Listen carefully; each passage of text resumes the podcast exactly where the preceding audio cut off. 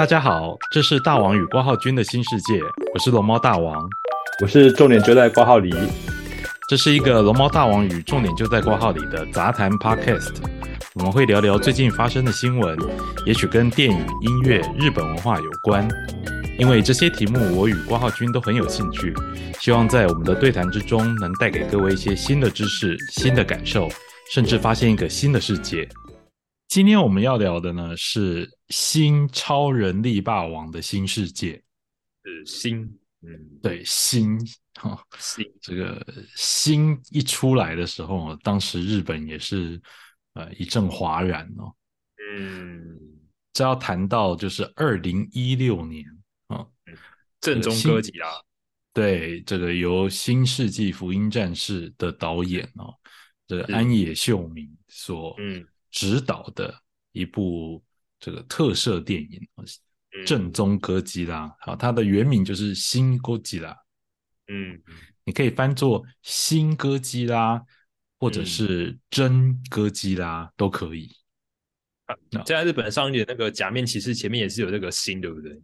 对，这个我们就要来聊一下哈、在呃二零二二年哦推出的，也是由安野秀明所执导的、新超人力霸王。是。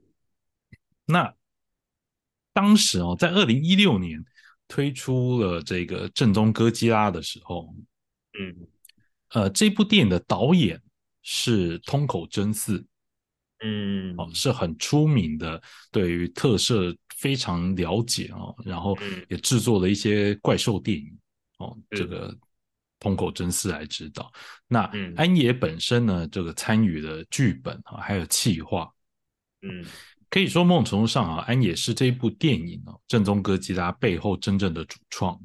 是那在之后呢，安野又马上的推出了他的《新世纪福音战士》的新电影版。在更之后呢，啊，他又宣布了哦由东宝电影公司，日本的很大间的这个电影公司，东宝哦，嗯。还有东映，嗯这也是非常大间的电影公司，还有远古制作是。啊，远古制作也就是超人力霸王的制片公司，还有安野秀明自己的卡拉啊，嗯这个制片公司，四间电影公司共同去制作一个名为《新 Japan Heroes Universe》的嗯。大型电影计划。嗯。哦你可以把它翻译叫做“真日本英雄宇宙。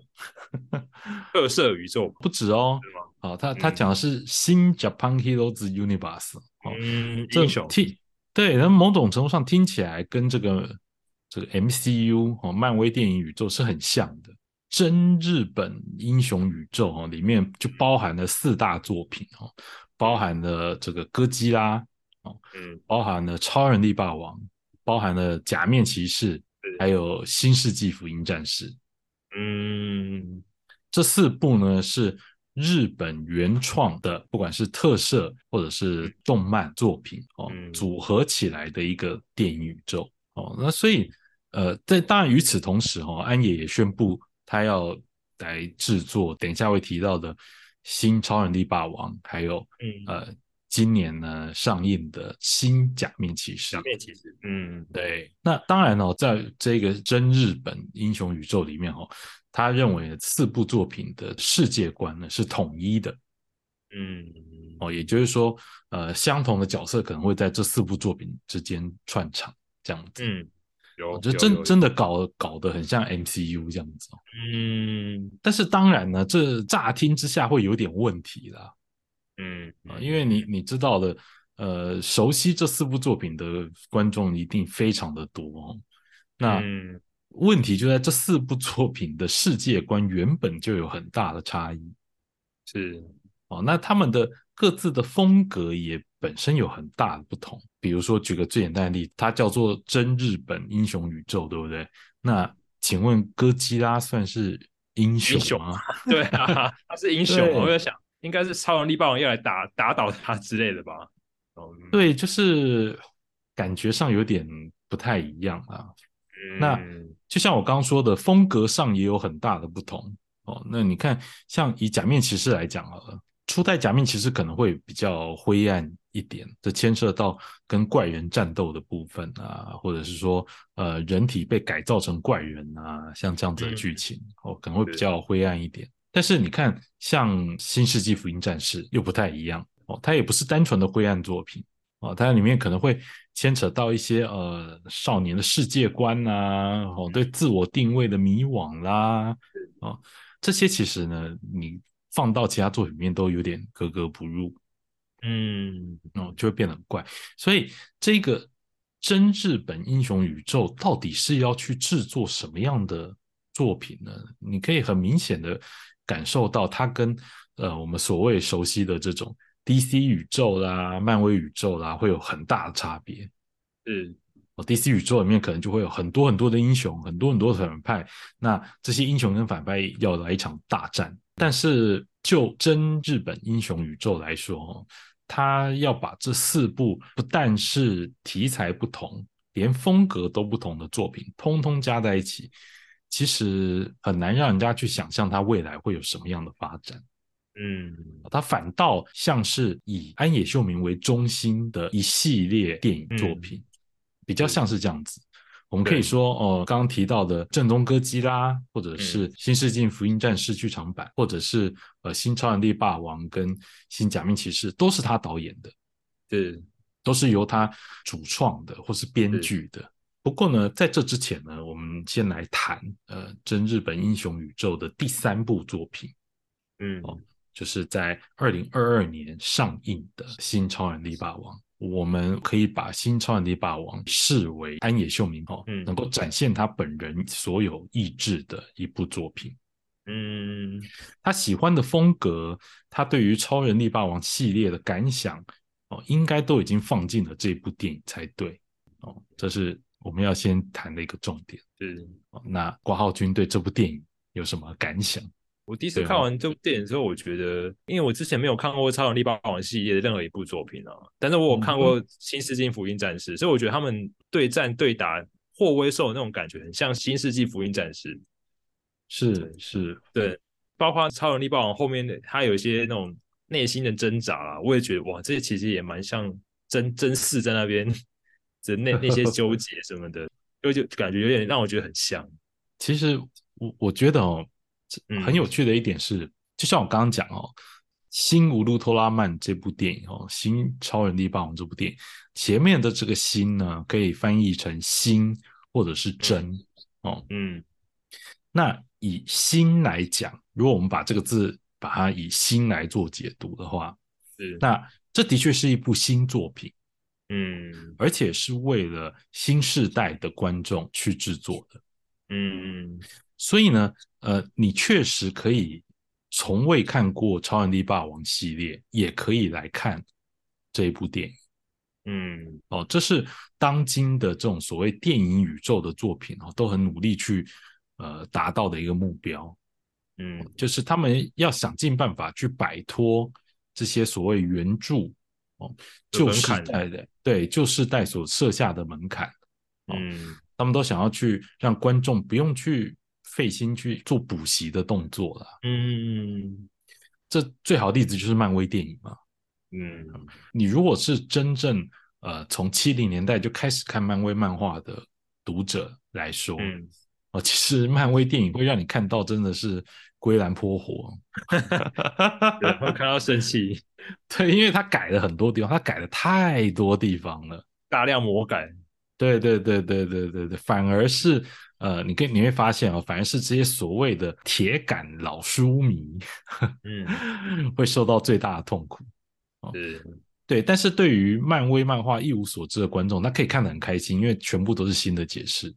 嗯，哦，所以呢，如果我们把《新超力霸王》的这个“新”哦来定位成它是为了新时代的观众所制作新电影的话，那确实没错哦。那《新超力霸王》的确，你可以不用去看这些。过去的超能力霸王作品，嗯，的确是对。当然，我们知道超能力霸王作品到现在都一直有持续推出，嗯，哦，比如说像今年初才刚刚结束的这个超能力霸王德卡，嗯，然后他到今年初都还有在制作，是。那你都可以不用管它，哦，嗯你你不用知道超能力霸王有几个兄弟啦，他爸妈是嗯谁啦，他的宿敌谁，完全都不用看，嗯，光看这部作品就可以。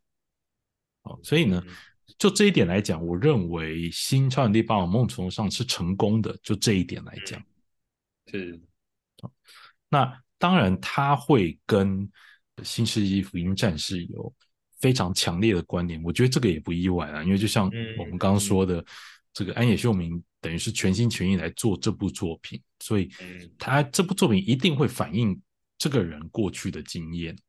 是，他原本就会对于这种主角的内在世界哦非常关注，嗯嗯嗯嗯嗯，他甚至会放更多时间在这一点上面，而不是呃外在的威胁如何去呃压迫我们的主角。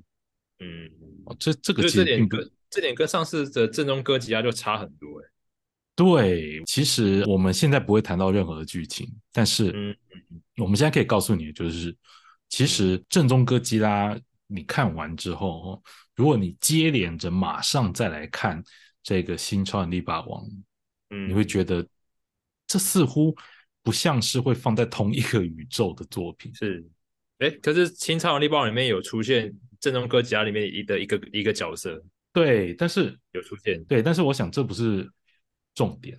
嗯。哦你我们可以讲，这些在呃《新超能力霸王》开场的第一个画面里面有出现正宗哥吉拉的片头是，啊，它会出现这个正宗哥吉拉的字卡，对，然后呢，这个字卡会从中爆裂，然后浮现出新的这个新超能力霸王的字卡。嗯哦这一点呢，其实就很明确的去教育观众说，OK，我们现在这两部电影是串在一起的哦，他们是有互相关联的哦。哦，你在《正宗哥吉拉》里面看到有一只怪兽开始大闹东京，那现在这部电影里面我们会有更多怪兽出场哦。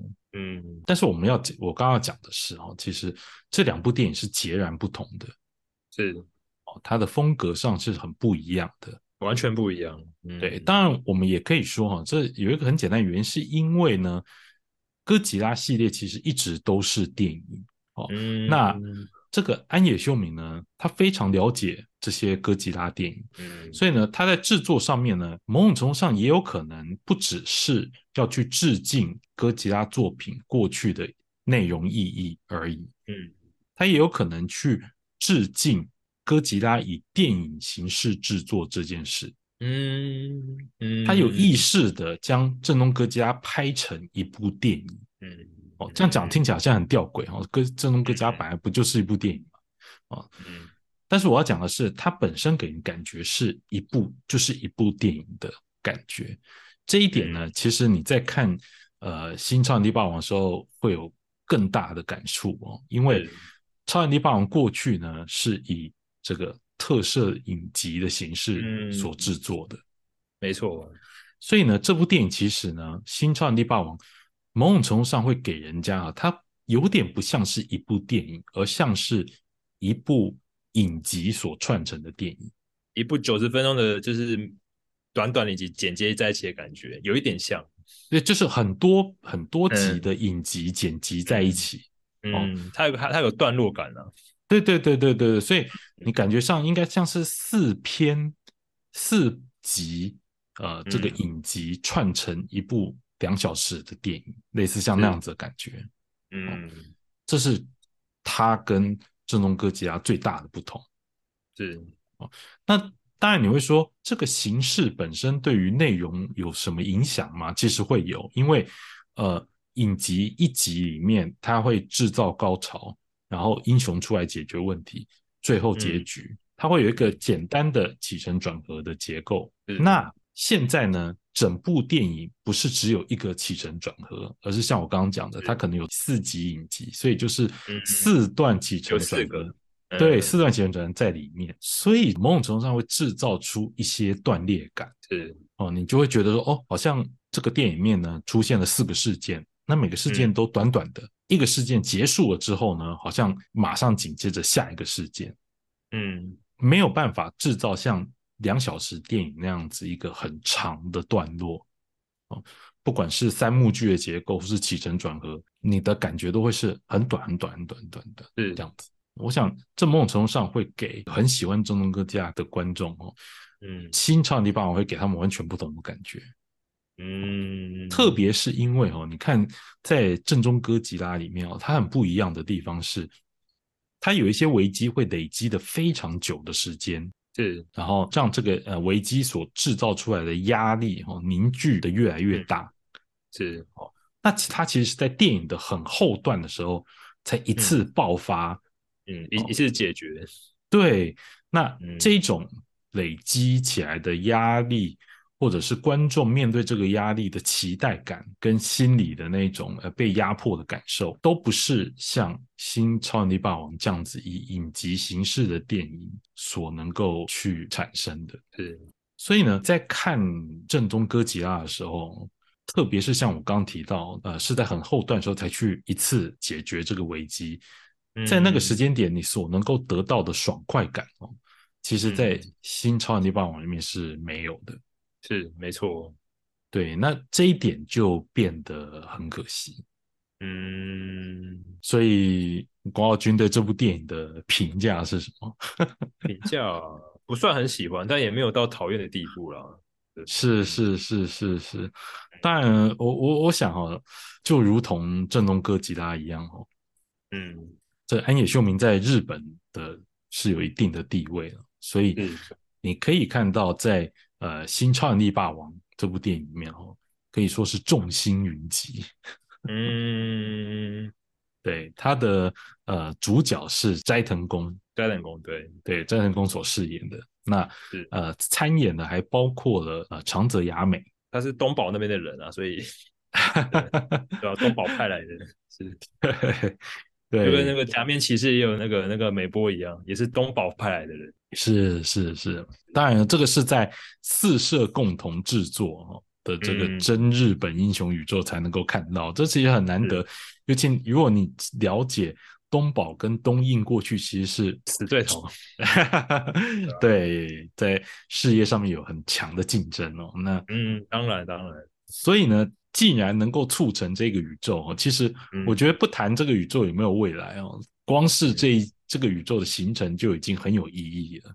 嗯，没错，对，你看，就真的是只能说安野秀明的魅力真的很大哦，能够让嗯。敌对的电影公司都放下成见合作。嗯，那除了这个以外呢，还包括杰尼斯，是，杰尼斯的有冈大贵，哦，哎，对对，大贵是。那还包括了山本根史。那个绝北真希的老公，哦，对，好，是。那既然用这种方式介绍啊，是简单一点嘛，对吧？但是他他也很他也很有名啊，除了这以外，大家还有西岛秀俊。是，可以说哦，在这部电影里面哈，其实并没有太多其他的角色，嗯。哦，他就真的有点像影集一样哦，就是聚焦在少数的主角身上。嗯。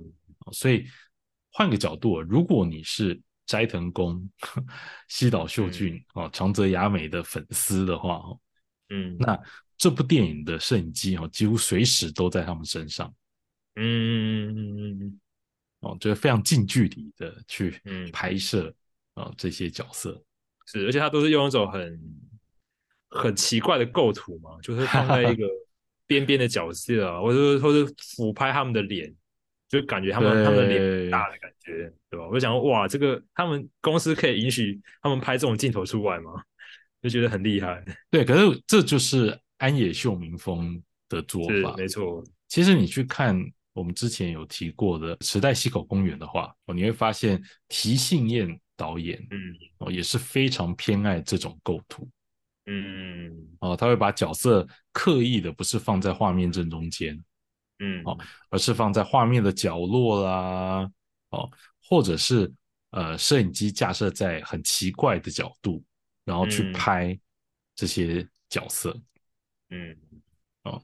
当然，安野在这个《新世纪福音战士》里面哦，在动以动画手法哦做过这样子的构图跟、是跟角度，其实已经很多了，嗯，所以这已经变成了他个人的一种怎么讲作者印记，对作者印记。嗯所以呢，就像我们说的哦，这个《新超人力霸王》真的是一部安野作品。嗯，哦，从我们刚刚讲的几点呢，方方面面来看呢，都是这样子。大王的感想其实跟郭浩军差不多。嗯，我甚至觉得，如果你是喜欢正宗哥吉拉的观众，哦，我知道就很多人很喜欢这部电影。但是呢，如果你是这样子的观众，你来看《新超人力霸王》，嗯，我觉得某种程度上甚至会有失落的感觉。我这种感觉蛮强烈的，真的。对，就是你会觉得，嗯，它不仅跟正宗哥吉拉不同，嗯，而且呢，甚至也未必真的能够符合你对于怎么讲安野秀明的期待。嗯，甚至会觉得里面有些地方应该可以做得更好。是。哦，而且这个所谓可以做得更好的部分哦，不是指特效哦，嗯，哦，不是指音乐或者是呃演员的演技部分，它很明显的是更底层的问题，是哦，也就是安野秀明所撰写的剧本这一点呢，我们如果要聊，我们要更深入一点。是啊，所以呢，无雷的部分就到这里。嗯，是。接下来我们要谈的，对，接下来我们要谈的呢，怎么讲？如果我们真的要聊这部电影哦，但一定得爆雷才行。嗯嗯，是。我们刚刚提到的基本上都没有雷，嗯，那也没有提到任何跟这个关键剧情有关的部分，是啊。但是接下来我们要谈的就是完全暴雷的部分。嗯，所以我们是不是要呃倒数个二十秒之类，还是三十秒？不用了，应该不用了。应该现在现在可以，现在可以就可以关掉了。如果还没看的话，现在可以就可以按上一页了。不好意思。对对对对，现在现在现在可以去，现在可以先给给我们赶快给我们五星好评之类。谢谢谢谢你的收听，谢谢感谢感谢。这个基本上，如果你还没有看的话哦，呃，新超能力霸王目前已经。有家用媒体的发行哦，那如果你想要在串流平台上面看的话，这个 Disney Plus 上面也已经有了，有没错，所以所以可以赶快观赏啊，这样就再可以再回来听我们对于新超人力霸王的怎么讲吐槽。是，好好，那我们接下来呢就要来讲暴雷的部分。嗯，好，那郭浩君有没有什么关于暴雷的？这个可以暴用暴雷来形容的不满，应该应该说，我本来期待这个新超能力霸王会像正宗哥吉拉这么的热血嘛？因为我觉得正宗哥吉拉它有很大部分就是你刚刚前面讲，就是它前面会有那种很多那种铺陈啊，会放到最后一刻才整个整个整个解决爆开。我觉得那种那种那种方式，我觉得是会让观众会觉得很有爽感的感觉啦。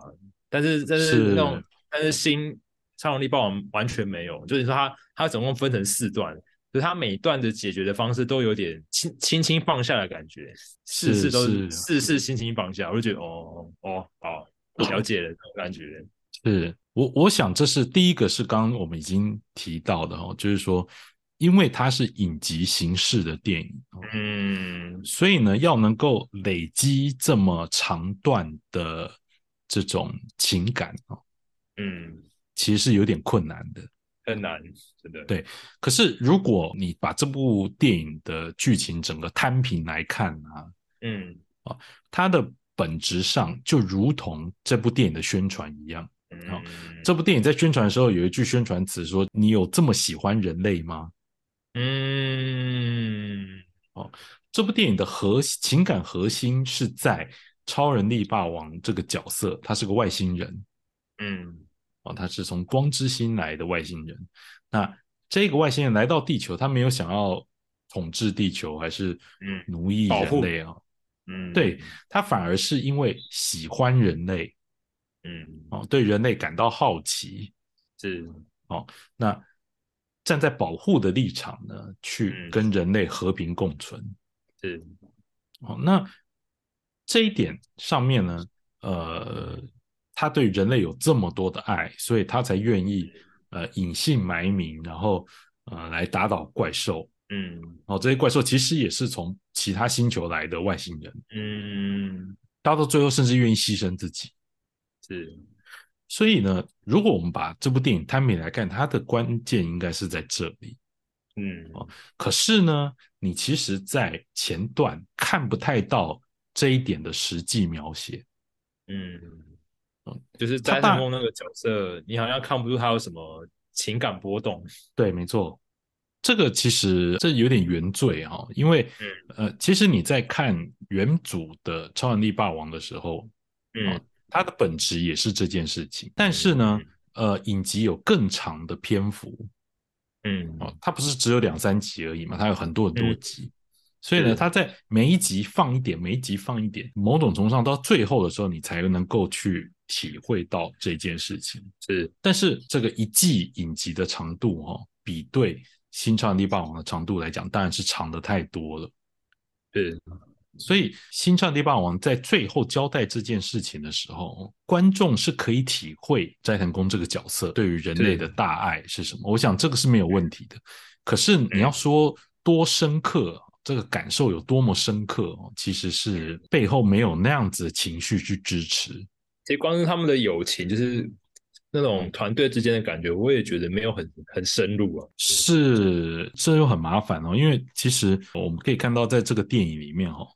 呃，主角是所谓的霍特队，对应霍特兽的这个政府的五人小组，四个部下一个长官。你在电影里面哈看到霍特队这个五人小组哦，呃之间的关联，其实是一种很舞台剧、很夸饰的方式在呈现。他们每一个人呃在讲话的时候，在讲台词的时候，首先是你刚刚提到的哈。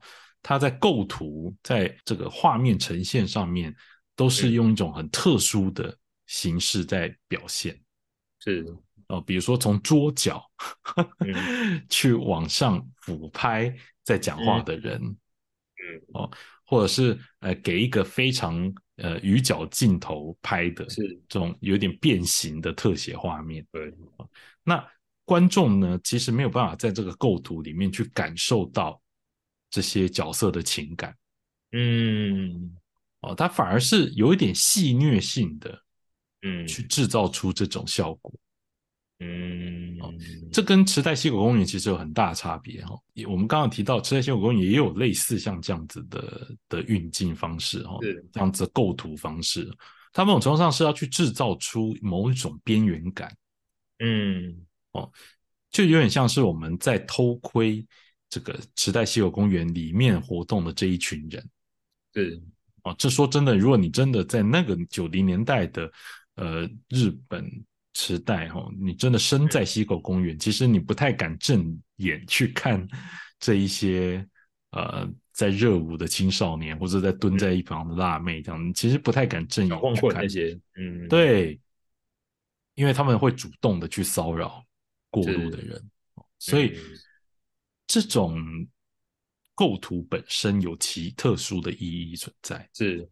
可是《超人地霸王》并不是，嗯，哦，观众想要看的呢，其实反而是想要去，就是在你在影集里面不会出现像这样子的镜头，嗯，安野这样做很明显并不是在致敬原主，嗯，那。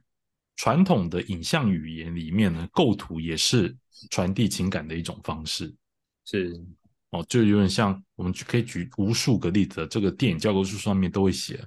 我举个很简单的例子，比如说像乔治米勒在《疯狂麦斯愤怒到》里面哦，永远把这个桥段里面最重要的事物永远都放在画面正中心，是。因为他就是要观众去直视这个东西。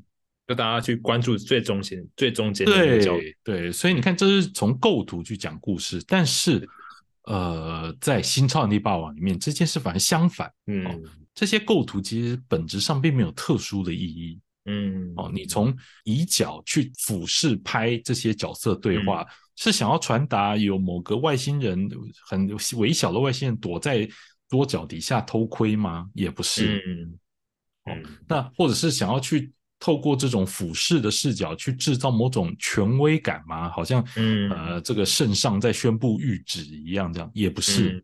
他们对话都是很日常的，是。哦，那甚至这个对话本身其实也很浮夸，是。哦，他这他的台词其实并没有写的特别的深刻。嗯，哦，那。当然哦，我们必须说，这样子的做法难道就真的一无是处吗？其实并不是哦。舞台式的这种夸饰风格哦，有可能某种程度上，因为它是一部改编作品，是啊，而且呢，它也有很浓的致敬的气味哦存在。嗯所以呢，这种舞台剧夸饰的风格，有可能呃是在反讽过去的作品。嗯嗯，哦这是有很很多种作品都有类似的这样子的做法。是。但是我们换一个角度来讲，其实它嗯又好像没有那么强的自嘲风格，嗯。他并不是真的要去批判所谓过去原主的超能力霸王。嗯。哦，所以呢，这样子他这样子的特殊影像风格到底想要传达什么概念？我想对于很多观众来讲会感觉很困惑，是。这就会影响到观众在欣赏这部电影的时候的感觉。嗯，我想到一个蛮明显的例子，嗯哼，就是苍人雅美这个角色刚出场的第一个镜头是她的背面，就是我们可以看到她她的背影啊，去通勤啊，就是搭公车、坐电车，是。在路上走，然后最后到了他们那个货推队的办公室，就一直都是拍她的背影，然后我们就会听到她听到很多大家在批评那个霍特队怎样怎样怎样啊，而且有的没有的、啊，是是，他就默默在那边一个人走走走，就是我觉得这个感觉就有点就是也也想让我们看到他的他的疏离感吧，就是他在这个环境是很默默的，是是是，嗯，但但我想这个桥段我，我个人觉得是蛮不错的啦。是。哦，就是他把这个呃，可能在过去作品里面比较消失的这种平民的声音，嗯我透过这种方式去呈现。是，所以我反而觉得长良亚美这这角色其实还蛮像福音战士的梅里啊，很像某种程度是这种很热血啊、积极这种感觉，但是当然，我觉得它跟梅里的意义上不同啊。嗯，差多了，差多了，对对对，因为因为梅里这个角色其实呃，不只是他本身角色个性被设定成这种大姐头的，嗯，的这种没有它很复杂了，是，对对，他有他有他必须隐藏的事物哦，必须强强颜欢笑的原因。嗯，没错，对，但是呃，这个其实我我们接下来讲的就是长泽雅美这个角色嗯，哦，其实是很大的问题。这部电影其实对长泽雅美很不友善。你是说他变大了的那一段吗？对，就是说我们必须要讲哦，你、嗯。我们要先了解哦、这个安野秀明是所谓的这个第一代的御宅族。是，啊、你你要了解的是，就是过去在 Gainax 成立之前，嗯。啊，在《王力宇宙军》这部电影的那个时代，甚至在更之前，这个所谓御宅族的录影带这一部传奇宅圈文化的起源的这部作品哦，是，安野秀明是属于那个世代的人。哦，他过去就自己有拍过《归来吧，超人力霸王》嗯，这部自主制作的作品，是，所以呢，呃，以这样子一位这个老宅骨来说，哈，嗯呃，他要去在今天这个时代去翻完《超人力霸王》，他一定嗯有非常浓厚的致敬意识是。存在。嗯。所以你说像呃很多人呢可能会很不习惯啊，就是呃在《新超人力霸王》这部电影里面，哦，长泽雅美这个角色突然变大了，嗯，哦那呃你会发现视角用可以说激进意淫的角度在拍放大的。没有没有没有没有影，他直接在荧幕上意淫啊，不是很多网友跟他说什么，好想被他踩之类的那种，有的没有的，对，就是那些字，对吧？对，那呃，你可以看到，就连长泽雅美的角色在里面哈、他提振嗯士气的方法是拍自己的拍屁股，是是是，这个好像那时候也有被延上过吧？对，但是就像我刚刚说的，安野秀明哦本身的这种致敬意识是很浓，是，所以呢，事实上女队员变大变成巨人这件事情，哦，是原本的这个原主的《超人力霸王》的剧集里面就出现过的情节。嗯。但是就像我们刚一开始说的哦，新超人力霸王的这个“新”字哦，它本嗯质就是要去做一部能够为介绍这个旧时代的的好东西给新时代观众的意义。嗯嗯我们刚刚也说了，其实他并没有要求你一定要先去补习嗯 过去三三十几年的这个超能力霸王历史。嗯那在这种脉络断裂的状况下，哈，现代的观众看到这么可以说是公然意淫的画面，他不会去联想到、哦，这其实是在致敬过去的东西。嗯。哦，他不会联想到。再者是这种致敬的方式，哈，先不提这个安野在这部电影里面的试点啊，也就是我们所看到的这个镜头对准的部分，哦嗯。这种运运镜的方式其实也是充满着意义。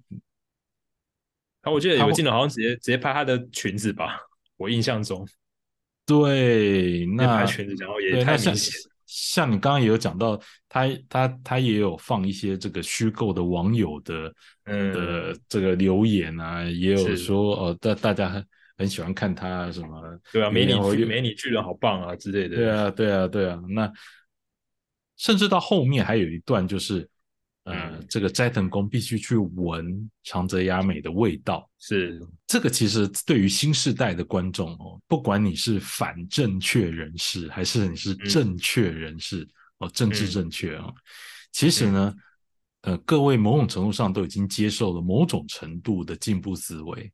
哦是，对现代观众来讲，看到这种画面，马上心中的小警总就会开始对开始做动起来，就觉得我、哦靠，这真的嗯可以吗？这样子。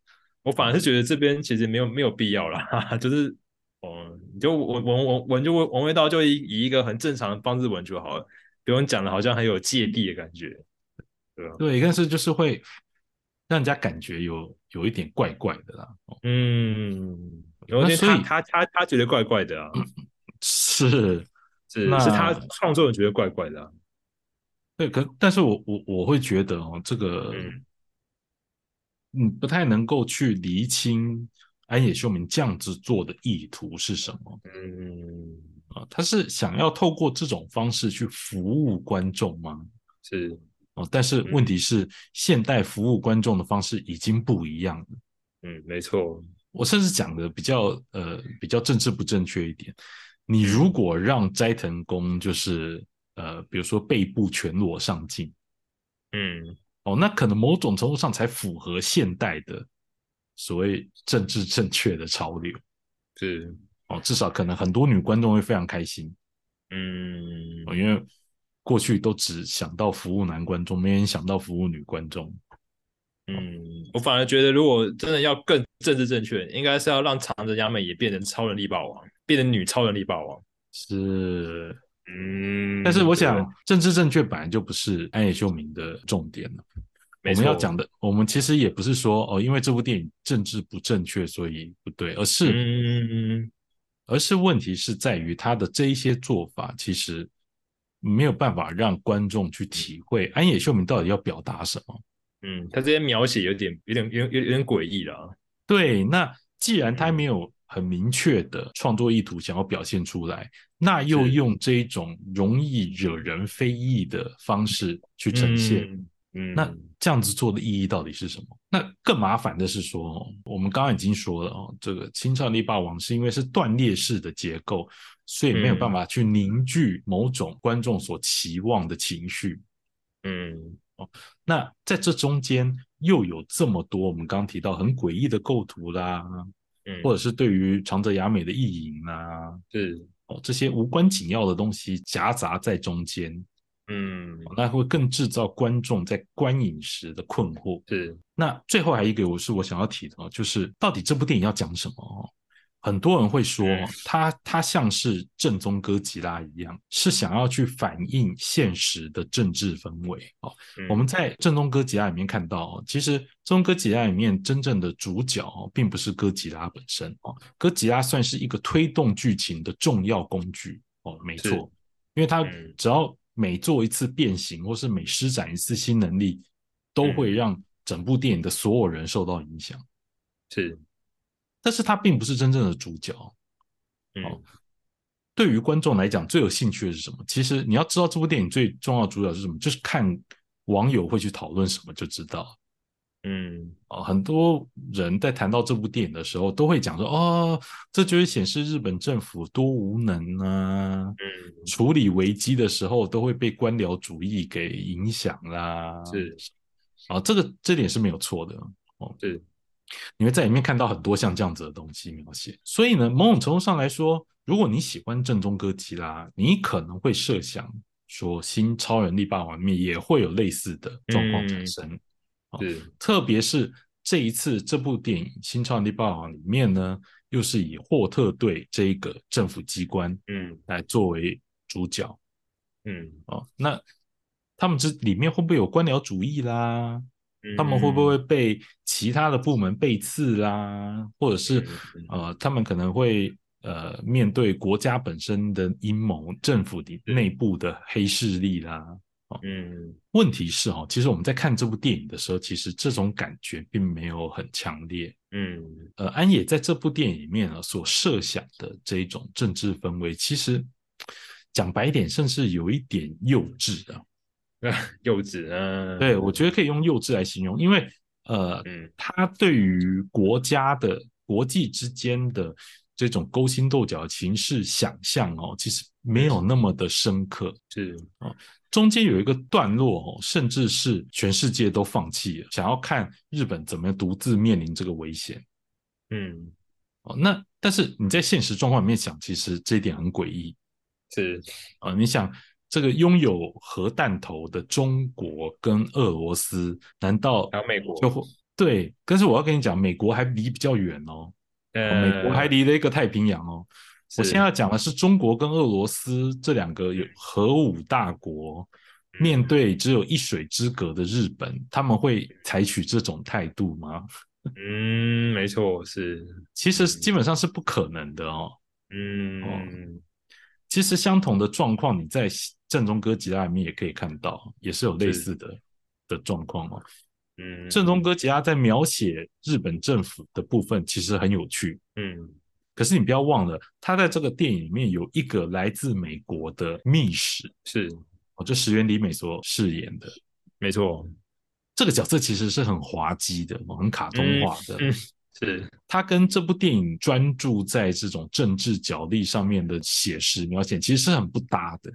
嗯他就像个美国超英雄一样，嘣一下突然跳到官僚主义浓厚的日本政府圈里面。嗯哦，你你会觉得这中间好像嗯有点怪嗯哦。那这种状况其实，在新超能力霸王里面更多，你会发现官僚主义的描写哦，甚至变得更少了。嗯。啊，很多电影里面政府机关的决策都是啪很快，完全没有开那种漫长又臭又长的会议来解决，嗯。啪一下就产生结果了。等于说反而没有去揭露更多观众能够认同的官僚主义的负面描写，嗯。那反而是很简略的，在一个已经被简化的甚至幼稚化的国际形势里面呢，去让这些呃日本官员呢，就等于一面倒的去做出决策。是嗯所以你会觉得《新超能力霸王》里面的日本政府比正东哥吉拉的日本政府更腐败吗？其实有点看不出来，因为他们其实真的，他们也没有做多少事情。是他们面对外星人的要求，就是也是马上就就承认，然后就答应。那么安野是想要去制造日本始终是国际形势当中的弃子，他想要强调这件事吗？嗯看起来貌似好像是，因为嗯。中间有一段全国际都放弃了日本，嗯。可是这个放弃好像因为太过简化，你也没有办法去对应到现实的世界里面来。嗯。所以就变成这一种号称写实描写的方式，看起来其实反而因为太简略哦，所以变得不写实了 对，就变得一点都嗯不写实，反而就变得有点好笑，就对了。嗯到底安野想要在这部电影里面去放入什么？其实它的主题概念并没有我们在正宗哥吉拉里面看的那么清楚。嗯，可是他想要用用这一点去强调那个超能力霸王他自己本身的孤孤独吗，他在宇宙间的就是只有一个人到地球的那种孤寂感嘛。我我觉得，我觉得当然有可能是这样子啊。嗯哦可可是问题就在于说，其实你没有办法在斋藤工这个人身上看到那么多的描写。是哦，他最后有一段台词哦，是由应该是高桥医生配音的。对，高桥医生，对对，他在解释说为什么他会他喜欢人类。对啊，他跟地球人神勇这个地球人哦，等于说合体了。嗯哦，所以呢，理解了人类的想法。嗯哦这些呢，其实 OK，我想这个解释是是很 OK 的啦。嗯但是问题是，其实就只有这一段台词，这一段嗯充满大爱的演说。说教感的台词。对，那你其实没有办法从其他的行为上面来嗯体认到说这服观众件事情。嗯，对那我我们是来看电影的哦，其实并不是来听演说的哦。是，就算是高桥医生也不行。对，我跟你讲，嗯就算是埃尔帕西诺也不行。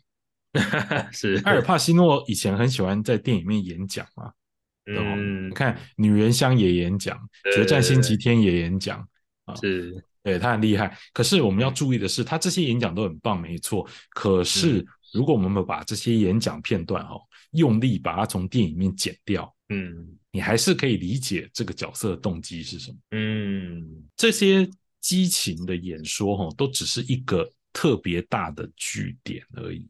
是他只是要去为这个角色一以贯之的形象做出最后的一个结据点，嗯哦更强化他在观众心目中的形象。嗯哦可是，在这部电影里面其实没有。嗯哦我们会看到他就是说，哦，他很爱这个地球的人类，他不希望地球人类被呃外星人欺负。嗯但是这部电影前面这么长的段落里面，其实我们看不到真正很深刻的表现。嗯，他为什么爱地爱地球人这个描写，我们就看不到啊。对，那就变得很尴尬。是，不过我我我还是要讲哦，这样听起来这部电影好像一无是处哦。嗯但是必须要讲的是哦，安野确实能够制造出某种电影的紧张感哦。嗯只是说嗯反过来哦，这些桥段，这些我们觉得可能还不错的桥段，或者是嗯。加上正宗歌吉拉，就会更令人感到疑惑，为什么他不能把整部电影的情绪哦推到极致，让观众真正享受到这部电影除了剧情、除了特效、除了动作以外，哦，想要真正传达的主旨是什么？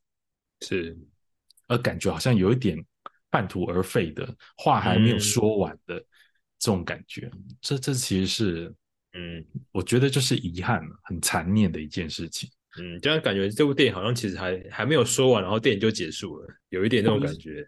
对这个哦，其实我们可以稍稍讲一下，嗯现在还没有在台湾上映哦，但是在日本已经上映的这个新假面骑士对，哦，那呃新假面骑士其实现在上映之后哦，也是陷入了跟新超力力霸王很像的一个状况哦，就是我我我看他前之前试出的那个开头啊，哇，很恐怖。对对对，可是我跟你讲，就是呃，以目前日本观众的评价来讲，哦，嗯就是会有两极化的反应嗯啊、有很多人非常喜欢，有很多人非常讨厌这部电影。这个其实又有一点回到当年这个《新世纪福音战士》的那种感觉啊，嗯啊而不是像正宗哥吉拉这样子哦，一上映然后就获得各界好评。嗯哦，这部电影在日本是八十二亿票房，八十二亿日元的票房，那是非常高的记录哦。在这个电影就真人电影来讲，算是非常高的。对八十二亿哦，是，但是呢，你会发现那个好像怎么讲，有点昙花一现的感觉哦。嗯，现 在 现在又回到了呃这个安野世界哦，安野自编自企划监制的《新超人力霸王》跟《新假面骑士》，然后好像又有点被打回原形这样。所以呢，我们今天来回顾《新超人力霸王》这部作品是，啊、那就是大王的评价是哦，就是我我看的过程当中是有很多的不满跟困惑。嗯困惑，嗯，对，但我的确蛮喜欢它里面的一些特别的设计的。同时呢，我也很质疑刚刚所提到的这个真日本英雄宇宙到底要怎么发展下去嗯，哦？是不是拍完这四部电影以后就没有了呢？还是说未来我们可能会看到哥吉拉大战假面骑士之类的这种，嗯过去从来都没有合作过的，这个我们其实不知道。所以呢，我对这部电影其实并不能说给出好评啊，嗯也不能说是真正的给他负评，反倒是我觉得最糟糕的就是这是一部很残念的电影。嗯，所以那时候《正东哥家》你算喜欢吗？我算还蛮喜欢的，嗯嗯。对，因为怎么讲，我等于是看了无数次的 Ava 哦，这个新世纪福音战士，是，所以对于安野的电影语法，其实我很熟悉，那些是速度很快啦，然后运镜很零碎的镜头，然后用大字或者是刚刚提到舞台剧的这一种浮夸的构图方式，这个我都很清楚了是，啊。但是正宗各家还是可以给我一些新的不同，嗯就像我刚刚讲的，他在情感累积上其实是有做到位的，嗯，哦就他真的转变了。对他真的能够让人家感受到热血这件事情嗯，哦。可是你看《新世纪福音战士》，他很热血吗？没有，完全没有。他其实是有一些你热血时刻，就是高潮的感觉啦。呃，对，但是它也是有一些嗯疑似疑似嗯热血的部分、嗯，哦。当然，它那个部分的最的背后其实是可能不是热血，而是悲哀的情绪。嗯嗯哦，比如说你可以看到阿斯卡去单个人一个人呢，这个一骑挡肩去对抗所有使徒，那个是很热血的。嗯对，可是那个那个背后的情绪其实并不是真正热血啊！我要把敌人全杀光这样子，其实并不是，嗯但其实是很巨大的悲哀。悲悲愤的感觉。对，可是你在看正宗哥吉拉的时候，你真的能够感受到那种就是大家同心协力对对抗产。产官学、嗯，是产官学三方合作这样子，然后加上民众力量去干掉一只超大怪兽那种感觉，我觉得那个是有做到位的，是。所以所以我是还蛮喜欢的。嗯。哦。整体上就是这样子，嗯，但是就像我刚刚讲，它真的不是很烂的一部电影哦，它就是很残念哦。嗯。所以呢，我仍然是非常推荐。啊基其实基本上，不管我喜不喜欢这部电影，我都非常希望各位多看电影，因为事实是嗯现代的观众很少看电影。嗯那刚好这部电影现在也在 Disney Plus 上架了，那我希望非常推荐各位可以去看看《新超能力霸王》，嗯，特别是在今年有可能新假面骑士，先讲其实对对对，它会在台湾上映。应该会应该会，对，那在这之前，我们可以先做一个呃温习的动作，先来熟悉一下安野的新超人力霸王。对对，新超人力霸王，这就是今天我们所要跟各位介绍的这个新超人力霸王的新世界。对啊，希望各位喜欢啊。是那大家有任何的意见呢，可以留言给我们。好、那也欢迎各位能够造访大王的呃 Facebook 专业龙猫大王通信、以及挂号君的专业，就是重点就在挂号里。是感谢各位，感谢各位好，那今天的节目就到这里，谢谢大家，拜拜。拜拜。